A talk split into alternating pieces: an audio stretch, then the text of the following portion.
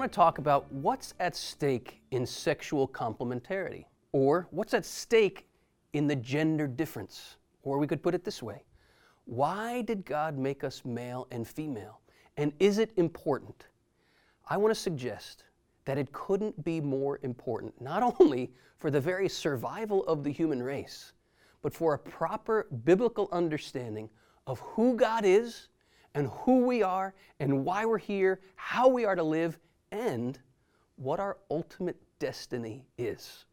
Now, those are some bold claims. Let me see if I can start to unpack and we can come to understand the biblical significance of the sexual difference.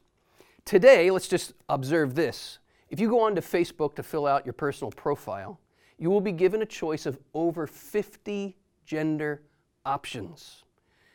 The public complained and said that wasn't enough, so Facebook added a customize button. We can now customize our own sexual identity.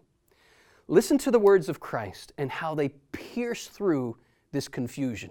When Jesus says, Haven't you read that in the beginning God made them male and female and called the two to become one flesh?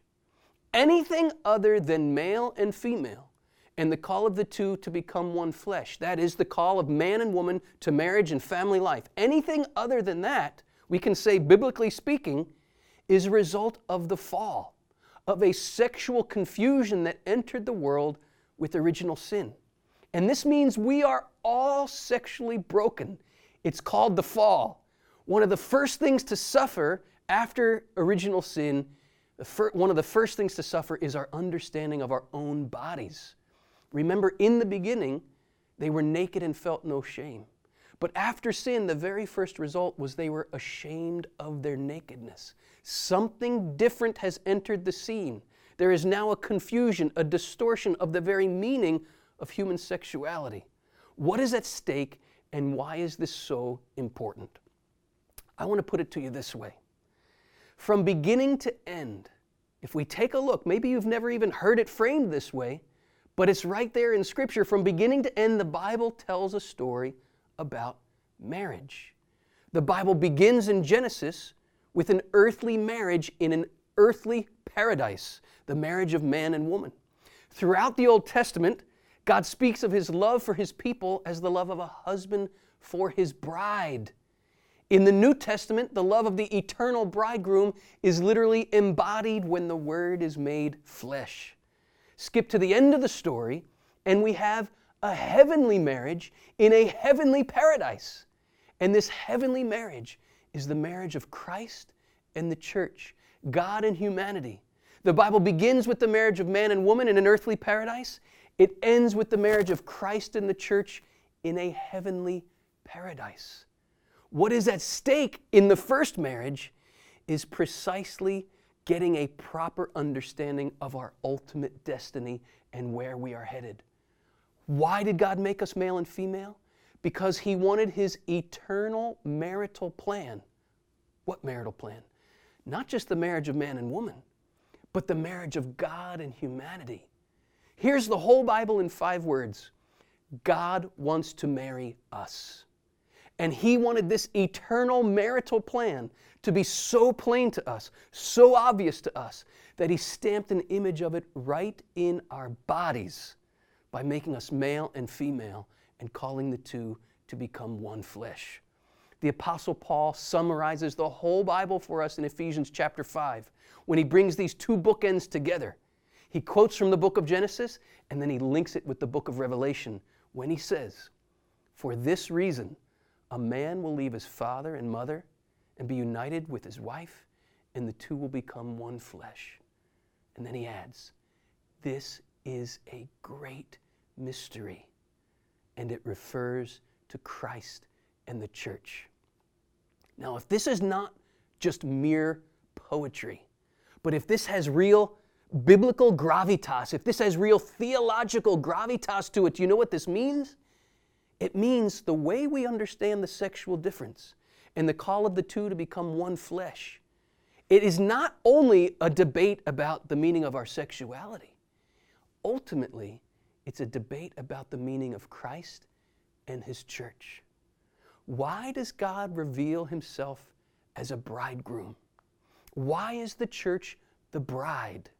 Could it be the other way around? Could God be the bride and humanity be the bridegroom? Why not? Scripture reveals this is love. Not that we first love God, but that He first loved us. Now let's look at the story our bodies tell. A man's body is the body that gives the seed that leads to life. A woman's body must open to receive that seed in order to conceive the new life. This is not only biology, this is theology. God has revealed himself as Father because he is the origin of all of life. He is the giver, that initiator of the love, that initiator of life and existence comes from the Father. The husband becomes an image of this. Husbands, love your wives, Paul tells us. How? As Christ loved the church. Christ on the cross is revealing the love of the eternal Father when he says to his bride, This is my body given for you. And the church, opening to receive the body of Christ into her own body, conceives eternal life. Not only does God love us, God wants to marry us, but there's even more. First comes love, then comes marriage, then comes the baby in the baby carriage. What we didn't realize, though, in second grade when we learned that rhyme, is we were actually reciting some profound theology. Our bodies tell this story. What story? God loves us, wants to marry us, and He wants His bride to conceive eternal life within her. This is the human drama. This is the human story. This is the story of our salvation in Jesus Christ. And it's stamped right in our bodies and our sexuality. What's at stake in our understanding of the male female difference? What is at stake in our understanding of our creation as a man and a woman and the call of the two to become one flesh? Nothing short of our understanding of the eternal plan of God to become one in the flesh with us. What is at stake? Nothing short of an authentic biblical vision of human existence and the very existence of the universe. Lord, open our eyes to the story that our bodies tell and restore in us purity of heart so that we can look upon the human body, male and female, and through purity of heart see your divine mystery revealed. Blessed are the pure of heart, for they shall see God. Grant us purity of heart. Amen.